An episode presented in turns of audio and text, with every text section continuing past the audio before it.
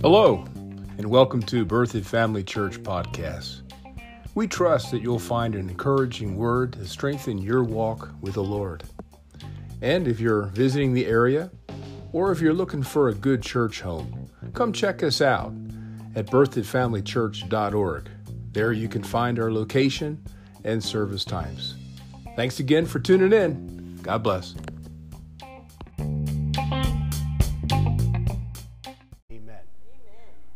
Some of you are at a disadvantage, either watching on the live stream or maybe some of our visitors tonight, is that we're on a 11 part series. Tonight's the 11th part. That means that there's already been more than eight hours that we've talked on this subject matter. So you might hear something tonight and you're going to go, it's kind of like being in math and missing a couple weeks of math class and then go back in and they're doing things that you never heard of before. It might be a little bit like that. So just, uh, just buckle up. Just believe the Lord will help you. It'll be okay. We've been talking about the power of words. The Bible has a lot to say about the power and the, the, the blessings that the words that we speak can be. And we're going to look tonight, real quickly, that first and foremost, our words are like a steering device. Does anybody know what a steering device is? You know that round thing on the front, right front, is left front uh, seat of our cars? That wheel right in front, that's a steering device. Well, let's, let's look at that tonight. Our words can actually steer our life in a particular direction. Going over to James chapter 3, verse 2. James 3 2, he says that, and I'm reading this from the Christian Standard Bible. It says that we all stumble in many ways. How many of you believe that's true? We all do. If anyone does not stumble in what he says, he is a mature man who is also able to control his whole, his whole body. Notice is talking about that a mature person in the Lord monitors what he says. And in monitoring what we say, we begin to control our body or we begin to control the direction our life goes in. Now, the first time I heard this, I went, come on. how, how, could, how could words steer my life? Well, as I dug a little bit further into it, I began to see why. We go on in the next verse, verse 3 he's going to give us two examples of how a mouth will steer. Look here, verse 3. Now we put bits into the mouths of horses. Why do we do that? To make them obey us. We also guide the whole animal. Now, this was profound for us because I was never really around horses. But uh, my wife and I, at one time, we actually acquired four horses. And uh, some of these horses were 800 pounds plus and towered over us. Yet, this little bit that weighed under two pounds, we would put in a body of a horse that weighed over 800 pounds, and that little bit would steer that animal. Notice it says, that we put the bit in the horse's mouth. So, again, this is telling us that a horse is controlled by a bit in their mouth. And this is another way of saying the same thing that we just said in verse 2. So, we can control a large animal, we can, char- we can control our life just simply with our mouth. Look at the fourth verse, James 3. And this is the one that I like particularly. It uses the example of a ship or a boat or some kind of a device on water that has a rudder.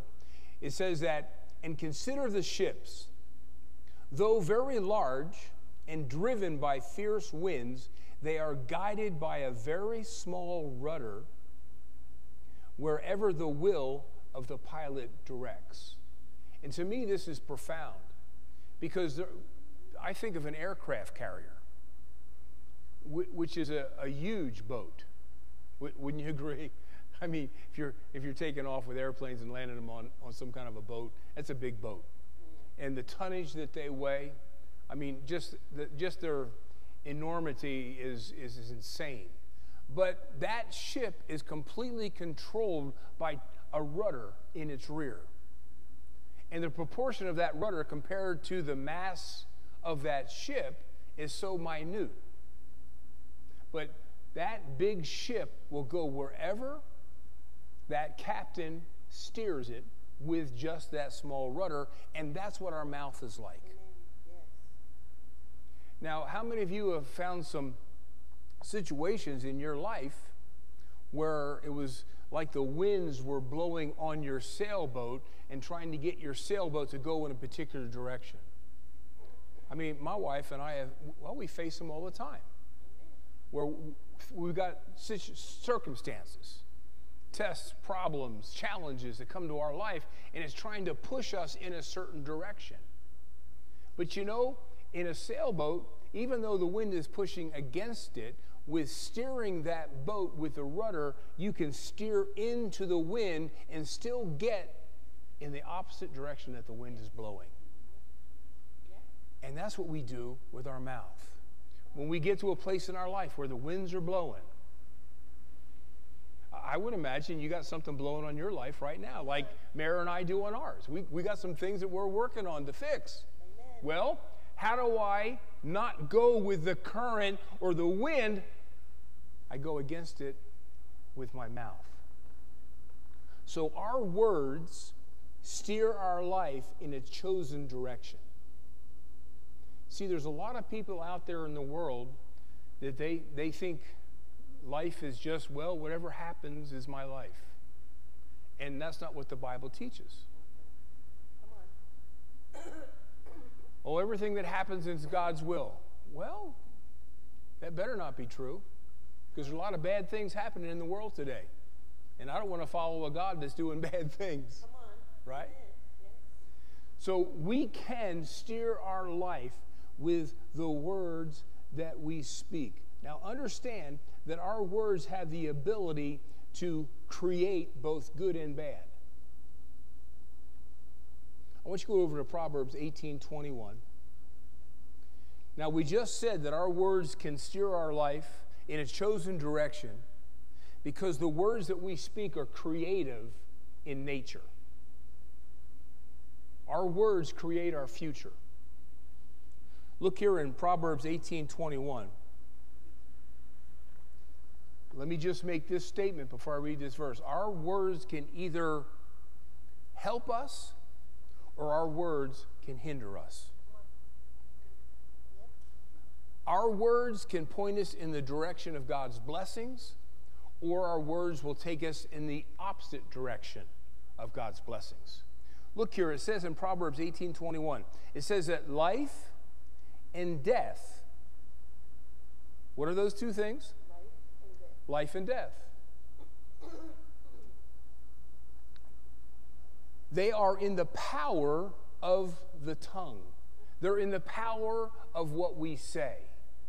So I can say words that produce life, and I can say words that produce a lack of life. Yeah. Amen. Yeah. Now, words are a steering device.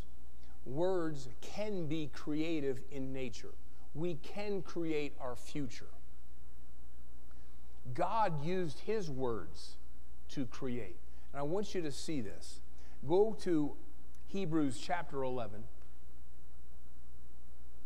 Hebrews 11, 3. Now understand that God, at one time, looked out into the void in this physical realm, and there was nothing. It was empty, it was void. And he chose to create a world, a universe, an earth, a physical place for, for you and I. Well, he wanted to create. Now remember, we said our words are creative in nature. So God created the world by what he said. Now look at this Hebrews 11:3, it says that through faith, I want you to say the word faith.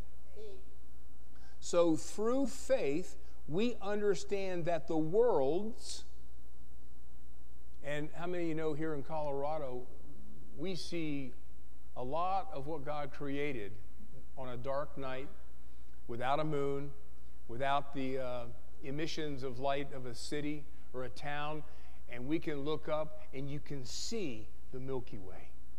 Yeah. And, and we're, we're seeing hundreds of thousands of miles. Well, it's probably much more than that. Just uh, how many you think, Peter? more than 100,000 miles? We're seeing a long ways, aren't we?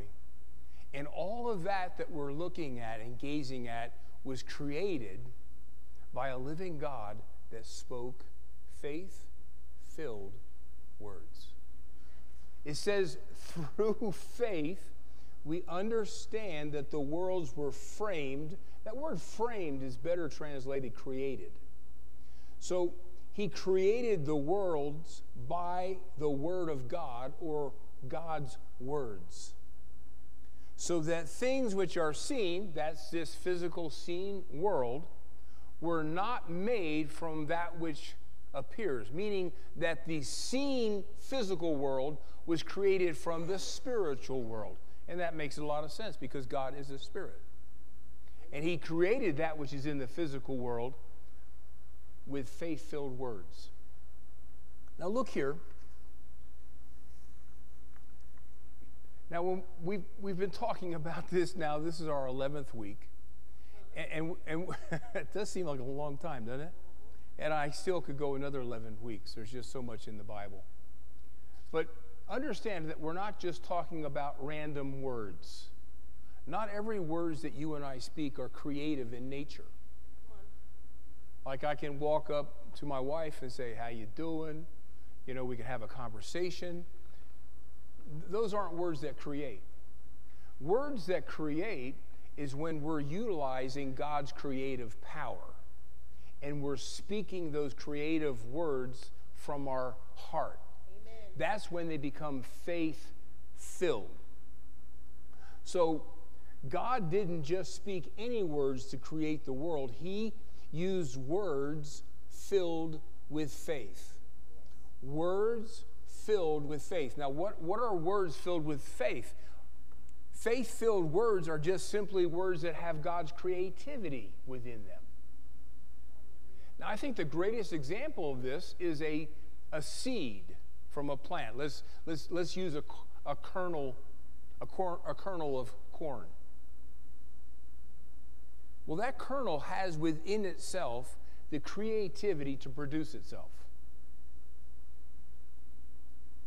No human could add anything to that to make it do that. It's already inherent in that seed.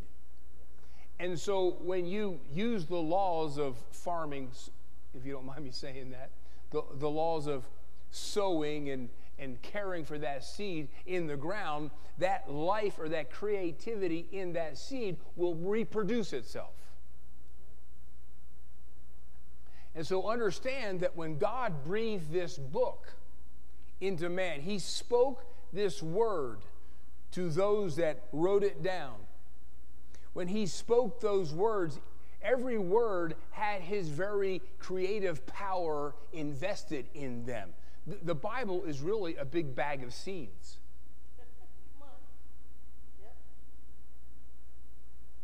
See, we, we look at the Bible and we think, well, it's, it's awesome. It's such a historic document, and it is.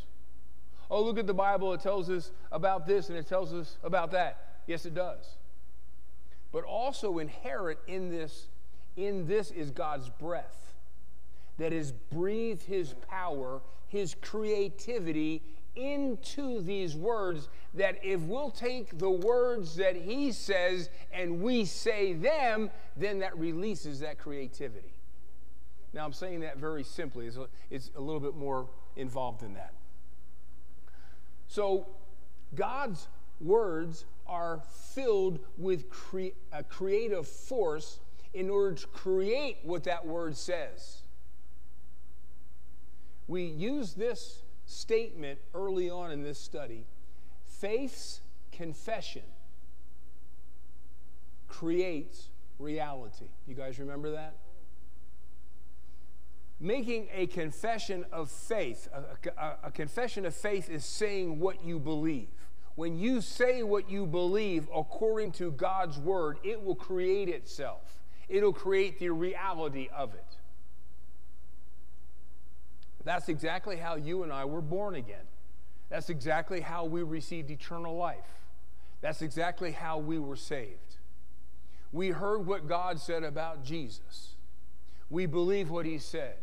We found out that he said that whosoever shall call upon the name of the Lord shall be saved. You heard that in some form or fashion and you believed it and it got down into your heart. And so when you said about salvation what God says about salvation, that if you call upon Him, you'll be saved. And so you called upon Him. And so that word seed that was in your heart was spoken believing and you received your salvation, or better said, you had your salvation was created in you you were born again.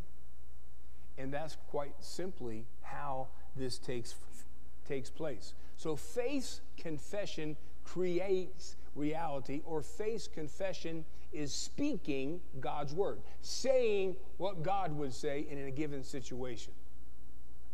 So we've already said that God's words are filled with faith or God's creative power. We see this real simply in, in Romans 10 17 that faith comes by hearing the Word of God. So when I hear the Word of God, I'm hearing God's creative power.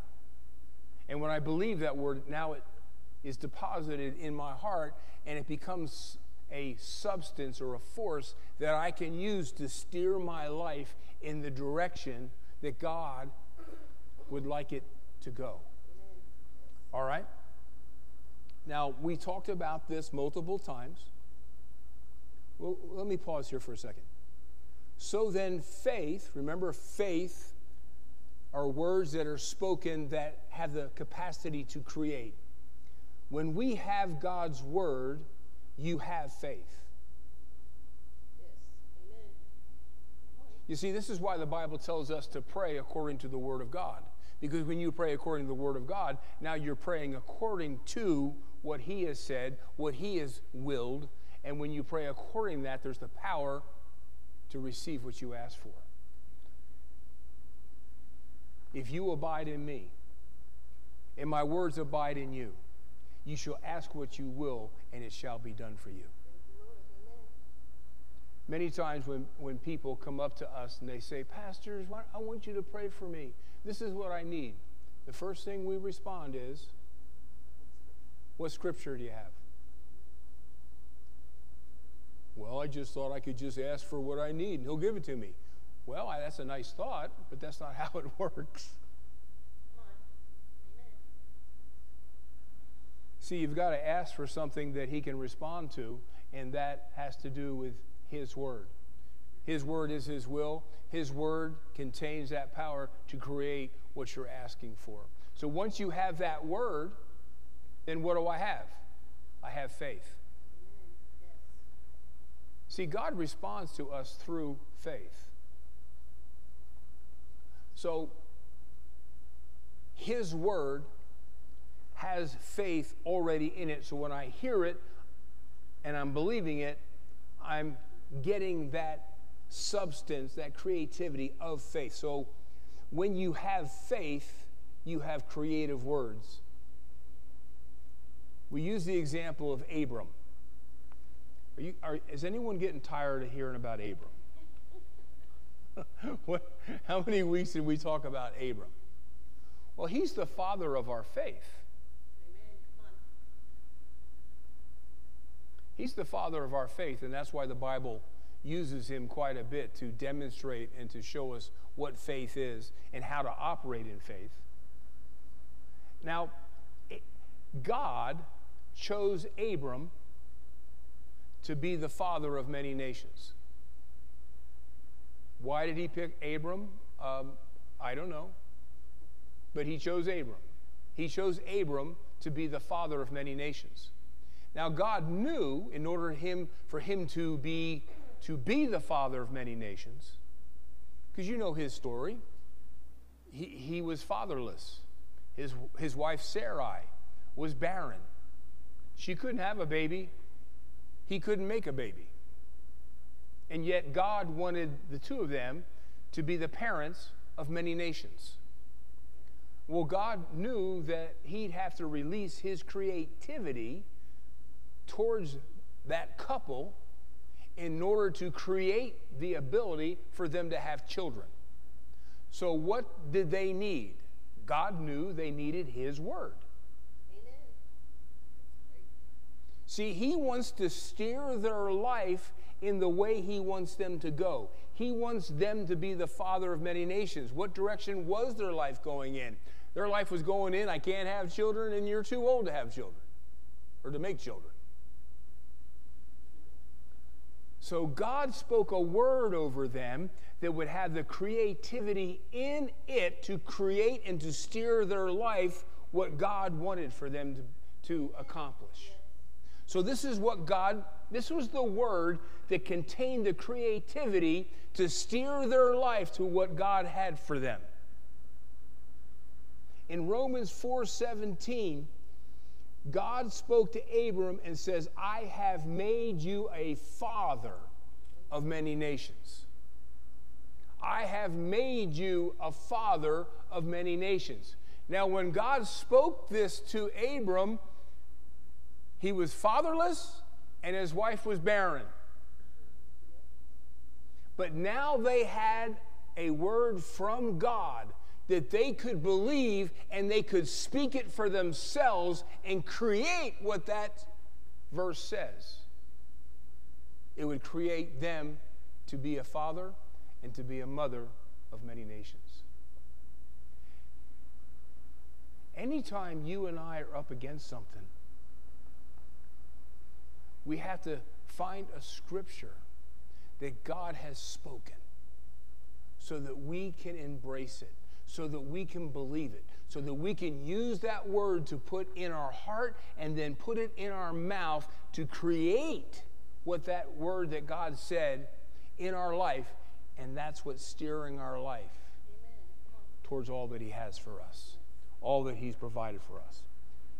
So God told Abraham, excuse me, He told him, he said this before his name was changed. He said this to Abram. He says, You are the father of many nations. Now, this statement was God's spoken word. And in that word was the, was the power to create what it said, to make him, to create him as the father of many nations. Once Abram believed this word concerning himself, once Abram, after, afterwards being called Abraham, spoke this word about himself. Now, can you imagine he went around saying, I'm the father of many nations when he was still fatherless? And I guess there were some that thought maybe he was a little. yeah, right. Don't you realize for these many years you've been fatherless and Sarai, who's now called Sarah, is barren? But you see, he dared to believe what God said about himself. And he put that word into his heart and he began to say it. I'm the father of many nations.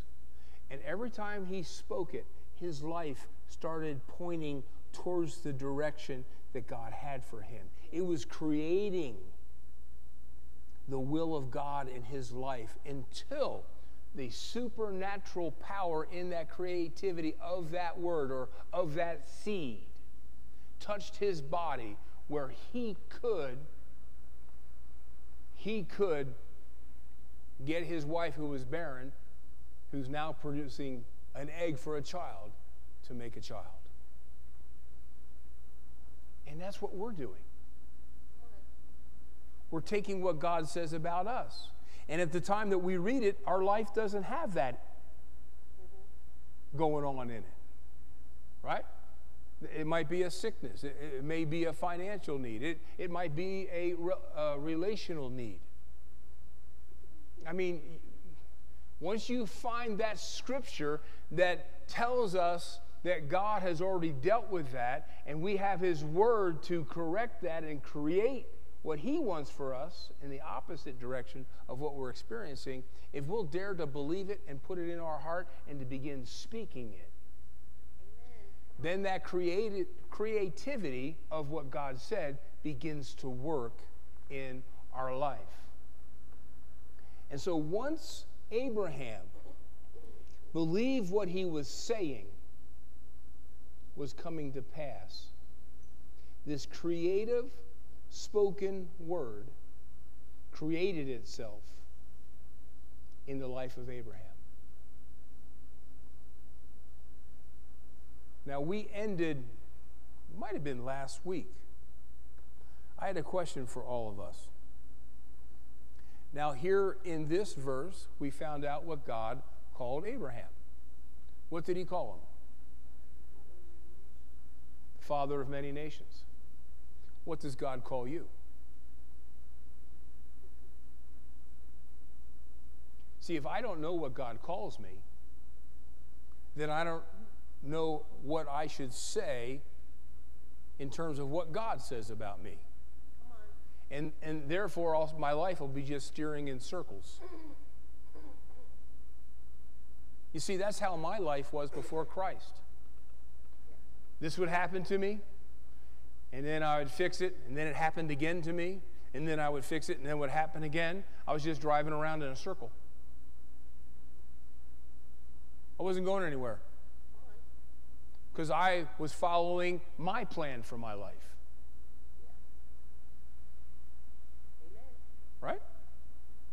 But once I began to identify with, with who I became because of a spiritual birth, once I found out my identity in Christ, and I began to take that identity and, and start putting that identity by the Word of God into my heart. And then I'd start saying about me what God says about me.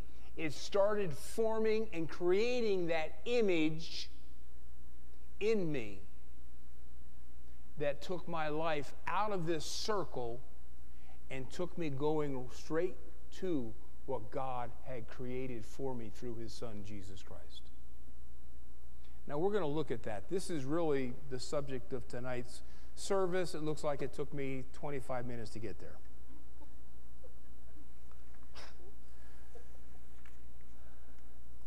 You guys ready? Question What does God call me?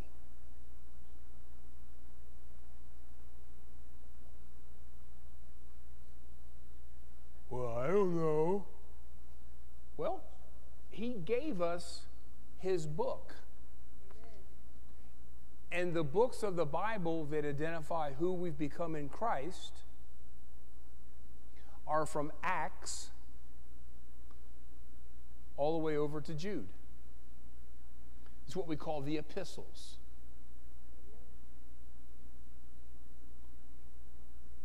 You're not going to find who you are largely in the Gospels.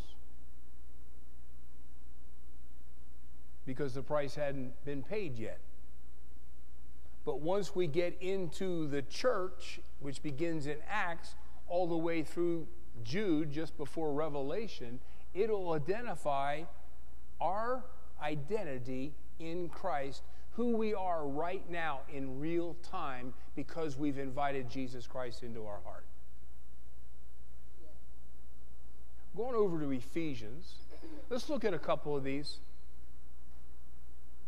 Let's go to Ephesians chapter 2, verse 10. Now, you understand, I'm talking about these scriptures are describing the identity of a believer in Jesus Christ. This isn't just any human being. Because God hasn't touched every human being with his son, Jesus Christ. The only ones that he has touched are those that have invited Christ into their life. See, I was without Christ for 24 years. Remember that life I was going in a circle? And then when I accepted Christ into my life as a 24 year old, and then began doing what we're going to do right now, I found my identity in Christ.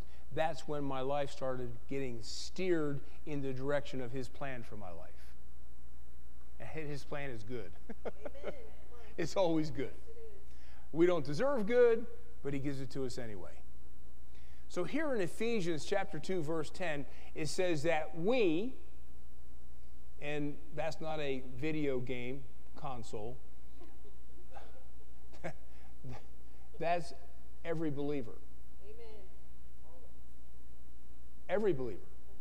Regardless of what's going on in a believer's life, this is a reality on the inside of them. We are doesn't say going to be, is telling us who we are right now.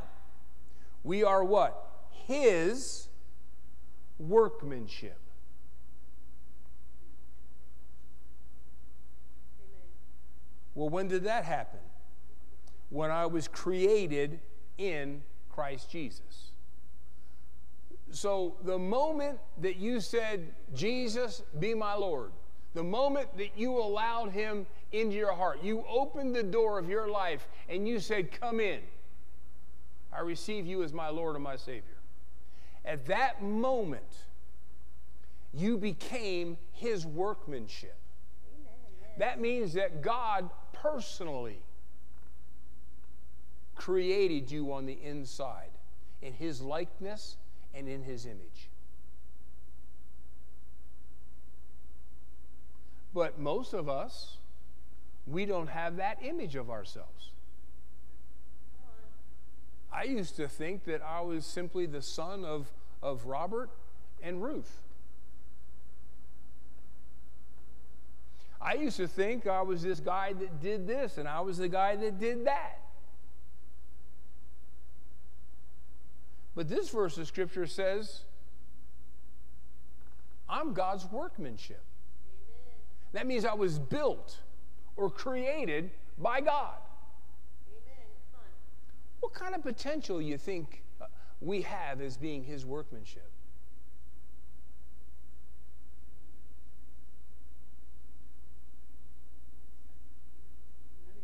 You know, I've been called a lot of things.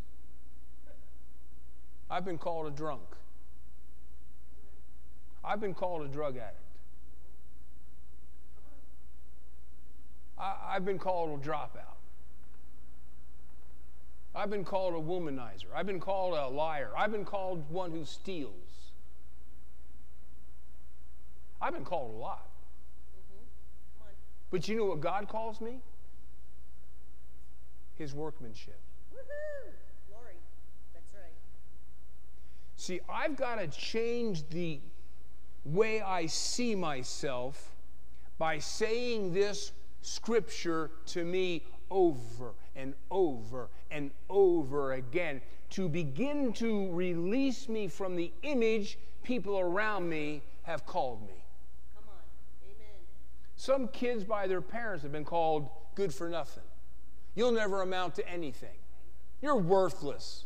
Everything you're going to do just going to God never said that about me.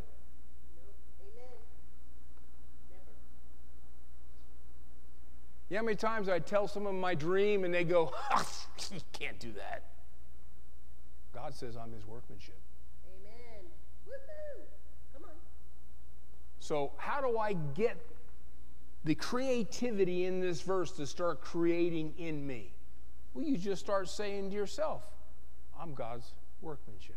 Amen. According to God's word, He made me.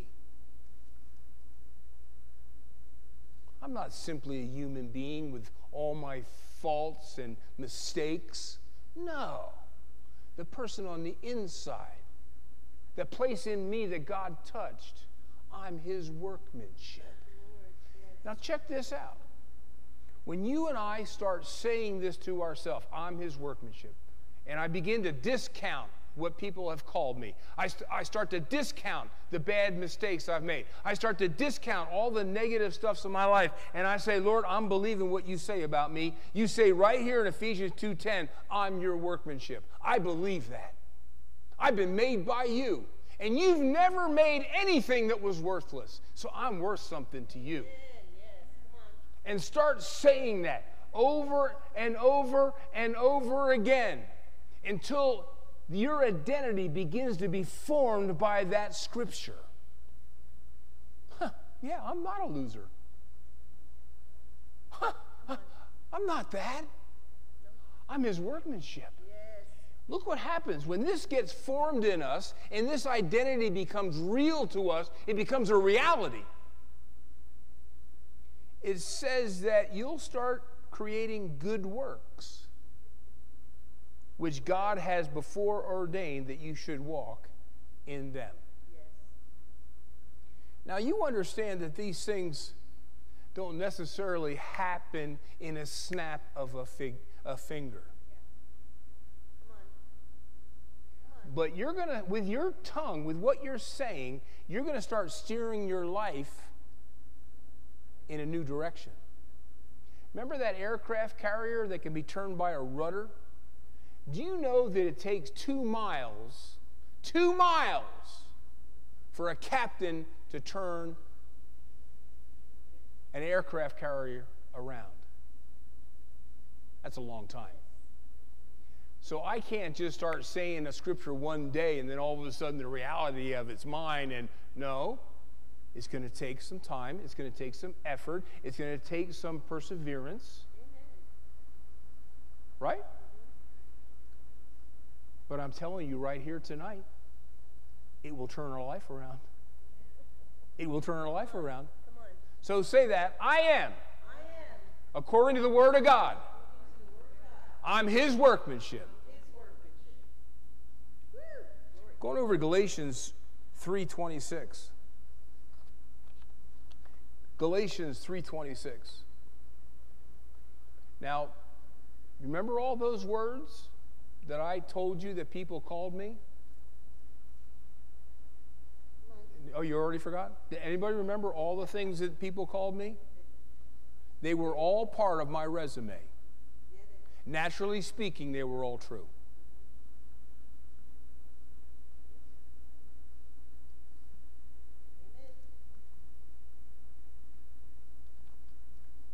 In scriptures like we're quoting tonight for ourselves, is what turned my life in the direction of good works. And it didn't happen right away. Oh, and I'm still working on it. Just ask my wife. I still got some r- rough edges that we're taking the sandpaper to, right? You, you and I will never get there, but we can get a lot further than we were when we started. Look here in Galatians 3:26.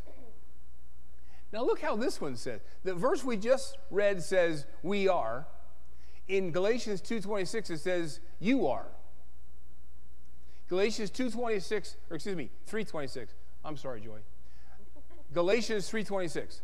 For you are talking about the believer, you are all, not some, but all. You're all what? The children of God by faith in Christ Jesus. So this isn't talking about his creation. This is talking about his new creatures, his new creations, those who are born again.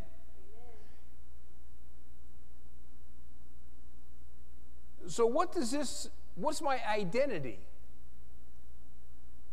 What's my identity in this scripture? I'm a child of God. I'm his offspring. I'm made from the same substance that he's made from. Now, I'm not God, duh, because I'm a created being, but I'm like him. I'm like him. I've got his, his attributes. I have his love. I have his faith. I have his wisdom. He's even imparted his ability in us. but we have to bring these things online. We have to cultivate them. We've got to get them working for us. So I start saying that I am a child of God. Yes.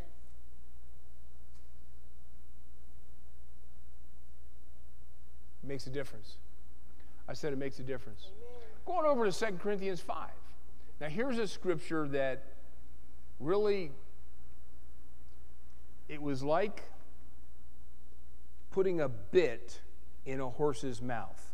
This scripture began to turn my life in the direction of godliness or being like God or thinking like God or acting like God. Making more godly decisions than ungodly. So I'm making less mistakes. But this verse was like a catalyst to create an image in me that resonated, that I could believe, and that I could keep saying. I still say this scripture almost every day. Second Corinthians chapter 5 verse 17. I hope I got that right, Joy. Second Corinthians chapter 5 verse 17. Therefore, if any man, and remember what we say when you see the word man, it, it's referencing, in most cases, the human race. And the human race is what? Male and female. So it's everybody, right? Therefore, if any human being be in Christ or a part of Christ, how can I become a part of Christ? By receiving Him as your Savior. We're spiritually baptized into Christ's body. We're a part of Him right now. Just like my finger is a part of this body, when I received Christ and when you received Christ, you became a part of His spiritual body. Amen.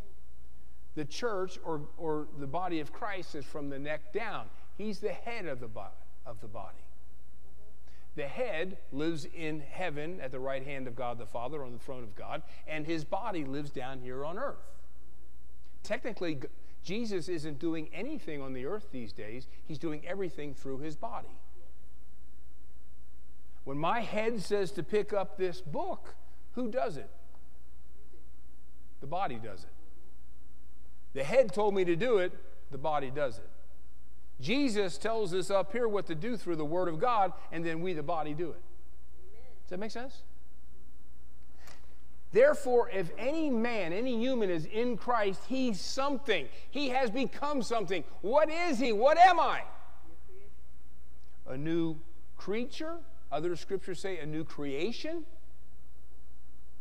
Do you know that you're not who you were after Christ? Come on. That's right. Amen. You know who I was before Christ? I was a. Did I do it right? Is that an L? I can't see it. Is, is it right? Is it an L? Is that, is that, a, is that an L? oh, that's so 10 years ago. Anyway, or maybe 20. Bona fide loser because I was separated from God. And my inward nation, or excuse me, my inner nature was selfish. But now, when I accepted Christ on May 4th, 1977, his spirit came inside of me and resurrected that dead old spirit that was in me that was separated from God. And you and I, when we did that, we became a new creature. If you look that word up, new creature, from the original Greek words in which it was written, it means a species that never existed before. You are like a snowflake. You've become a brand new creature in Christ, and you're different than any other creature. You're your own identity. But we're all in Him. I said we're all in Him. So say, I am a new creature. Now, why is this identity important? Why did this, this verse of Scripture change my life in a dramatic way? Because it says that old things or old ways are passed away. Amen. So, you know, that drug dealer and that drug user and that drunk and that liar and that thief and that womanizer, he doesn't exist anymore. Come on. Amen. Now, the body I live in still wants to do those things, but the one behind the wheel down in my spirit, who I am in Christ, that new creature, doesn't want to. Amen. And so when I find my identity in Christ by saying I'm a new creature, old things have no authority over me. Old things have no power over me. When I say that and that becomes real inside of me, I put a bit on this body and I say no to that. And it's okay. No to that. And I live my life from the inside out. And I'm steering my life into the blessings that God has for me. Because I'm no longer weighted down by the ways of the world, by serving my body by serving my pride, by serving my earthly desires. Now I'm living from the inside out. And I keep saying I'm a new creature. And that keeps that bit in the mouth of my body so I can restrain it. I can control it. I can tell it what it can eat. I can tell it what it can do. I can tell it what it can say. Yep. Amen. I am I am. I am. Right now, I am Right now, I am a new creature. a new creature. I'm a new creature in Christ. Creature in Christ. Who I was Who I was has passed away, has passed away. and all this before me And all this before me is new is new. and fresh. Amen. Woo. Ready for another good one? Well, I guess we're done. Um, you ready for another one? Thank you, Joy. Now, see, if you guys are uptight about us hanging around here, it's Joy's fault. I, I, I gave you an out. 1 Corinthians, I'll, I'll hurry up. 1 Corinthians, yeah, right. Uh, 1 Corinthians 3.16. 1 Corinthians 3.16.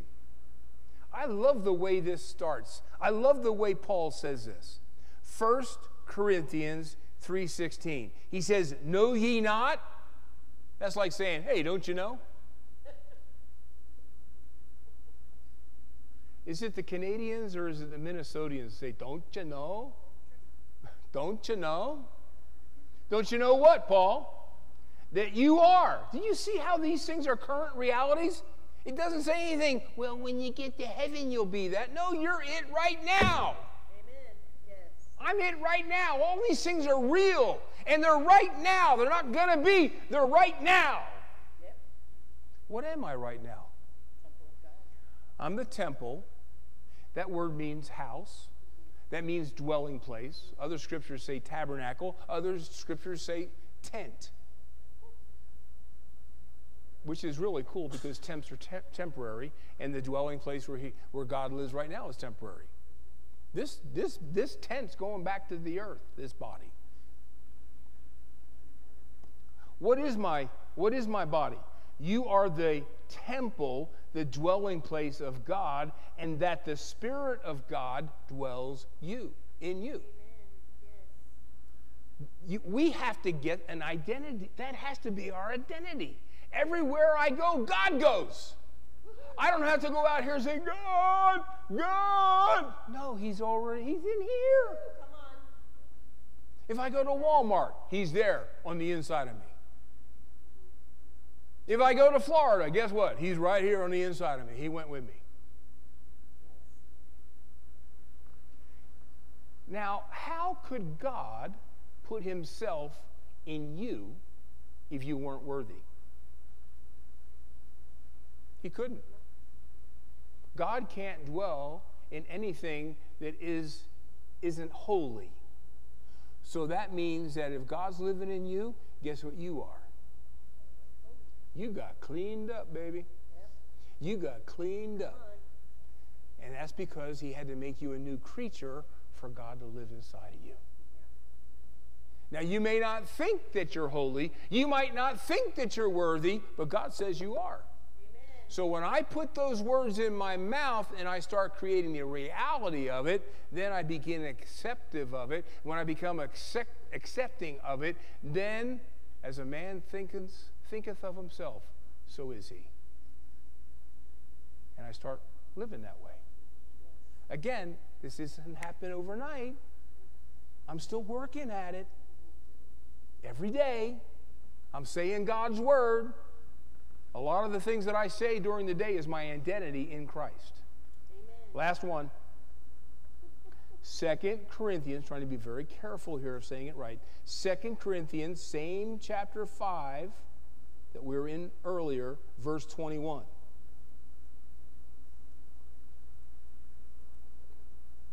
Second Corinthians 5 21.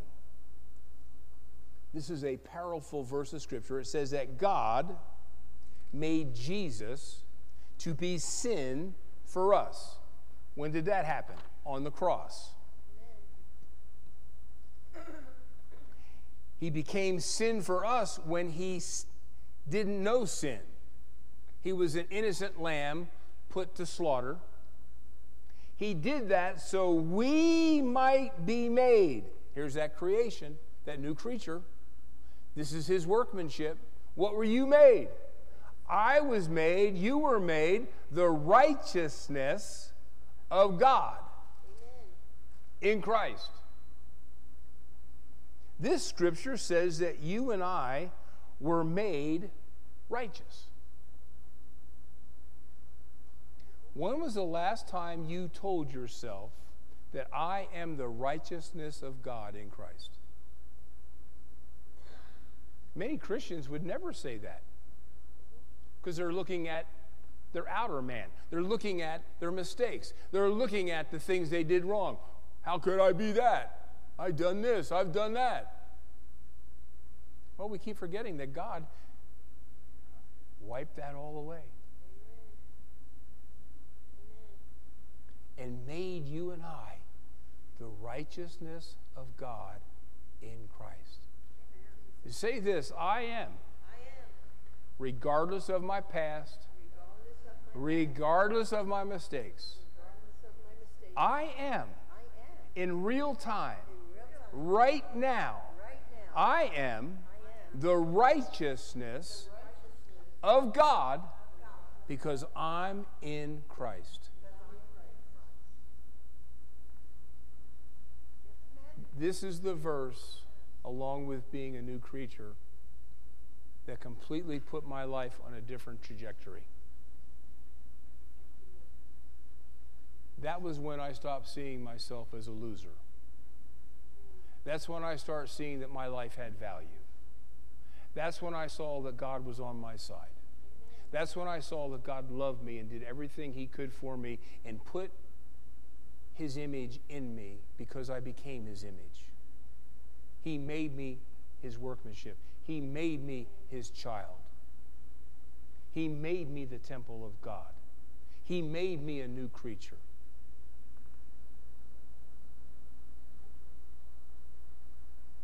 He made me the righteousness of God in Christ. Now, did I deserve it? Nope.